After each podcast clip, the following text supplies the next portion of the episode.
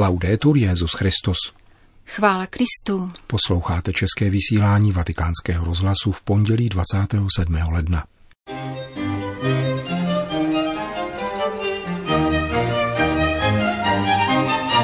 Novým osobním papežovým sekretářem se stává uruguajský kněz otec Gonzalo Emilius. Pokračuje návštěva Anlímina biskupů Spojených států amerických. Papež František upozornil na neřešenou ekologickou tragédii v brazilském Brumažíňu. Dnešním pořadem vás provázejí Jana Gruberová a Milan Glázer. Zprávy vatikánského rozhlasu. Vatikán. Uruguajský kněz otec Gonzalo Emilius se stává novým osobním sekretářem papeže Františka. Nahradí Argentince otce Fabiána Pedákia, který se vrací na kongregaci pro biskupy, poté co po boku papeže Františka pracoval od jeho nástupu na Petrův stolec až do prosince loňského roku. S budoucím papežem se jeho nový sekretář poznal před 14 lety. Tehdy mu Buenos Aireský arcibiskup kardinál Jorge Mario Bergoglio zatelefonoval, protože se doslechl o jeho práci s dětmi ulice. Otec Gonzalo Emilius se narodil 18. září 1979 v Montevideo v dobře situované rodině s židovskou babičkou a nevěřícími rodiči. Konvertoval na gymnáziu díky vyrovnanému a radostnému svědectví několika kněží, kteří pomáhali bezprizorním dětem, ačkoliv jim za to bylo vyhrožováno smrtí. Rozhodl se pro kněžství a pro práci s těmito dětskými bezdomovci ve své vlasti. Kněžské svěcení přijal 6. května roku 2006. V březnu 2013 se jeho tvář dostala do sdělovacích prostředků, protože stál v zástupu věřících, kteří před vatikánským kostelem svatéAny zdravili čerstvě zvoleného papeže. Nový římský biskup si ho tehdy všiml a pozval ho do kostela na farní mši. V jejím závěru pak urugvajského kněze vatikánským farníkům představil, popsal jeho práci a požádal je o modlitbu za jeho dílo. Otec Emilius byl ředitelem licea Jana Pavla II. v Uruguayi a dva roky studoval teologii v Římě. Po zmíněném nečekaném setkání s papežem v rozhovoru pro deník Loservatore Romano popsal, že na někdejším arcibiskupovi Bergogliovi jej zaujala schopnost skloubit různé hodnoty a nasměrovat je jediným směrem. Tato dovednost, kterou jsem u něj zakusil, pro mne byla rozhodující, řekl.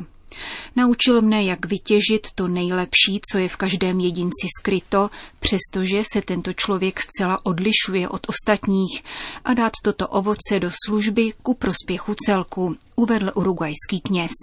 Otec Gonzalo Emilius bude ve svém novém úřadě spolupracovat se současným zvláštním sekretářem papeže Františka, otcem Joannisem Lahzim Gaidem, egyptským kopským knězem. Vatikán. Papež dnes přijal další skupinu biskupů ze Spojených států amerických v rámci jejich kanonické návštěvy Adlímina, která začala loni v listopadu.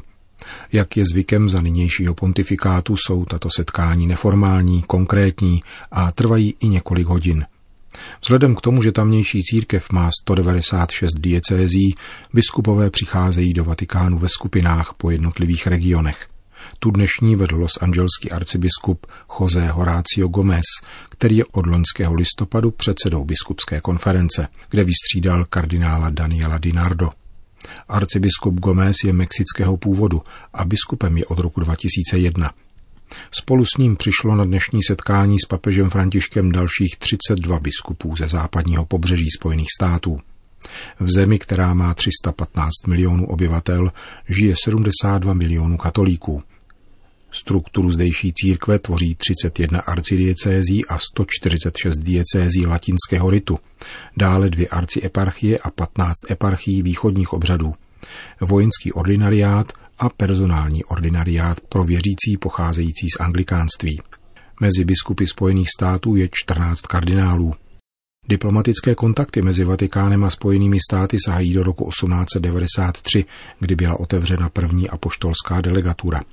Diplomatické vztahy na úrovni apoštolské nunciatury a velvyslanectví byly nastoleny až za papeže Jana Pavla II. v lednu roku 1984. Vatikán. V neděli 23. února se papež František vrátí do jeho italského Báry, přístavu na pomyslném podpadku italského línky. Od jeho poslední návštěvy ekumenické modlitby za mír na Blízkém východě s katolickými i pravoslavnými patriarchy východních církví uběhlo půl druhého roku. Tentokrát Petrův nástupce uzavře několika denní setkání katolických biskupů z 20 zemí, které omývá středozemní moře a také s nimi se pomodlí za mír v této oblasti. Akci nazvanou Středomoří a hranice míru organizuje italská biskupská konference.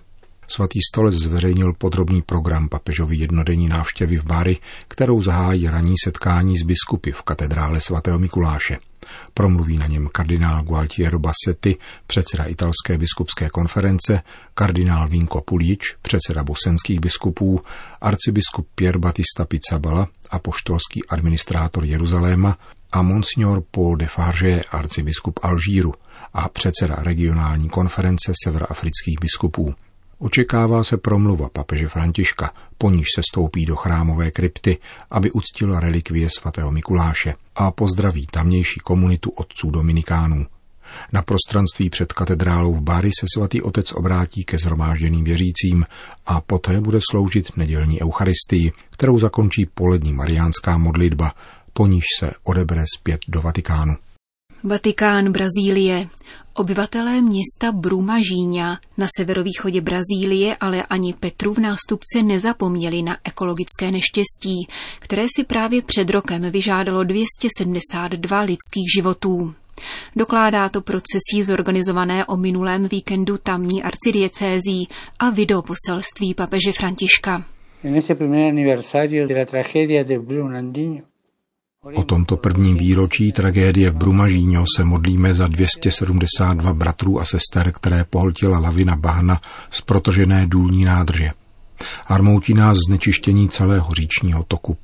Vyjadřujeme solidaritu rodinám obětí, podporu arcidiecézy a všem lidem, kteří trpí a potřebují naši pomoc.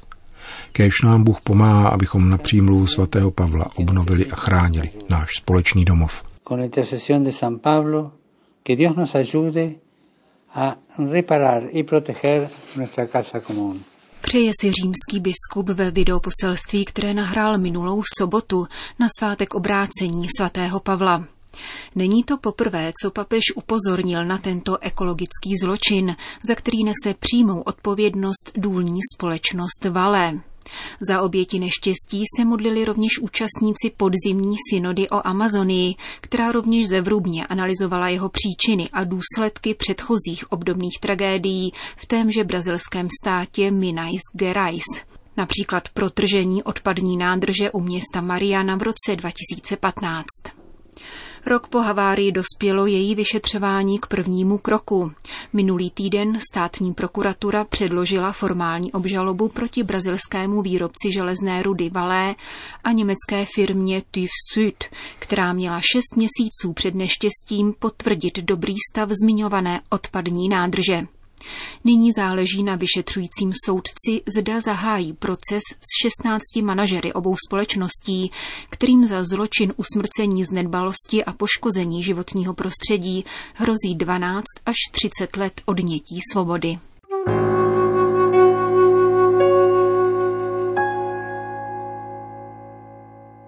Washington. Přibližně 100 tisíc lidí se v pátek účastnilo tradičního pochodu pro život v ulicích hlavního města Spojených států amerických. Vůbec poprvé podpořil tento pochod osobní účastí také prezident Spojených států Donald Trump, který v této souvislosti oznámil, že míní posílit mechanismus výhrady svědomí. Biskupská konference Spojených států označila tuto skutečnost za velice dobrou zprávu pro právo na život.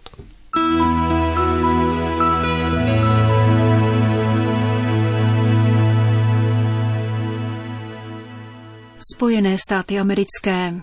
Mladí, vzdělaní a uvyklí aktivní účasti na činnosti církve. Takový portrét řeholnic a řeholníků ve Spojených státech amerických podává nové šetření zpracované střediskem pro aplikovaný sociologický výzkum při Georgetown University, založené a spravované jezuitským řádem. Ošetření v souvislosti s blížícím se Světovým dnem zasvěceného života požádal výbor pro klérus zasvěcený život a povolání při biskupské konferenci Spojených států. Výzkum zpracovaný na vzorku zasvěcených žen a mužů, kteří složili sliby v průběhu minulého roku, potvrzuje tendence vyplývající z obdobných předchozích šetření téhož akademického pracoviště. Průměrný věk respondentů byl 39 let, přičemž více než polovině dotázaných bylo 34 a méně. Zajímavé informace poskytuje údaj o nejvyšším dosaženém vzdělání nových řeholníků. Čtvrtina má magisterský a tři čtvrtiny bakalářský univerzitní diplom. Devět dotázaných z deseti odpovědělo, že před vstupem do noviciátů již vykonali jednu či více liturgických služeb. 51% jako lektoři, 44% jako akolité a 42% jako mimořádní rozdělovatelé svatého přijímání. Kromě toho 91% respondentů uvedlo, že se pravidelně účastnilo různých modlitebních setkání a rovněž tak 9 z 10 dotázaných absolvovalo kurzy duchovní formace a obnovy. Průzkum nejstarší katolické univerzity ve Spojených státech amerických dále vypovídá o věku, ve kterém se respondenti rozhodují pro duchovní povolání. Polovina nových řeholníků a řeholnic uvedla, že na tuto cestu poprvé pomysleli v 18 letech i dříve, což dosvědčuje trvalou tendenci poměrně raných duchovních povolání.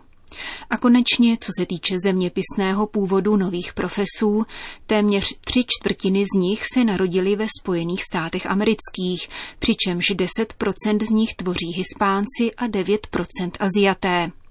Řeholníci a řeholnice zahraničního původu velkou měrou pocházejí z Filipín. Brusel. Souvislosti se 75. výročím osvobození koncentračního tábora Auschwitz-Birkenau se evropští biskupové rozhodně vyslovili proti antisemitismu a politické manipulaci s pravdou. Toto výročí nás v duchu papežových slov zavazuje k odsouzení všech činů podlamujících lidskou důstojnost, rasismu, xenofobie a antisemitismu. Můžeme připustit, aby se nemůžeme připustit, aby se zanedbávala pravda – anebo se s ní účelově nakládalo kvůli dosažení bezprostředních politických cílů. Čteme v prohlášení, které jménem evropských biskupů vydalo předsednictví Rady evropských biskupských konferencí a Komise biskupských konferencí Evropské unie. Biskupové v něm zdůrazňují, že někdejší největší nacistický koncentrační tábor Auschwitz-Birkenau nadále budí strach, přestože od jeho osvobození uplynuly již tři čtvrtiny století a vybízejí moderní svět ke smíření a pokoji, v úctě k právu každého státu na svobodnou existenci, jakož i na udržení vlastní nezávislosti a kultury. Tato výzva je dnes krajně důležitá, podotýká se v prohlášení, neboť navzdory minulým dramatickým zkušenostem je dnešní svět opětovně vystaven novým hrozbám a projevům násilí. Nadále dochází ke krutým válkám, genocidě, pronásledování a nejrůznějším formám fanatismu, ačkoliv nás dějiny učí, že násilí nikdy nevede k míru, ba právě naopak vyvolává další násilí a smrt. Evropští biskupové uzavírají výzvou k modlitbě. V pondělí 27. ledna ve tři hodiny odpoledne, kdy byl osvobozen koncentrační tábor Auschwitz-Birkenau, zapalme svíčku a modleme se za všechny lidi usmrcené ve vyhlazovacích táborech všech národů a náboženství i za jejich příbuzné. Kéž tato modlitba posílí smíření a bratrství, vůči nimž stojí v přímém protikladu nevraživost, skázonosné konflikty a nepochopení.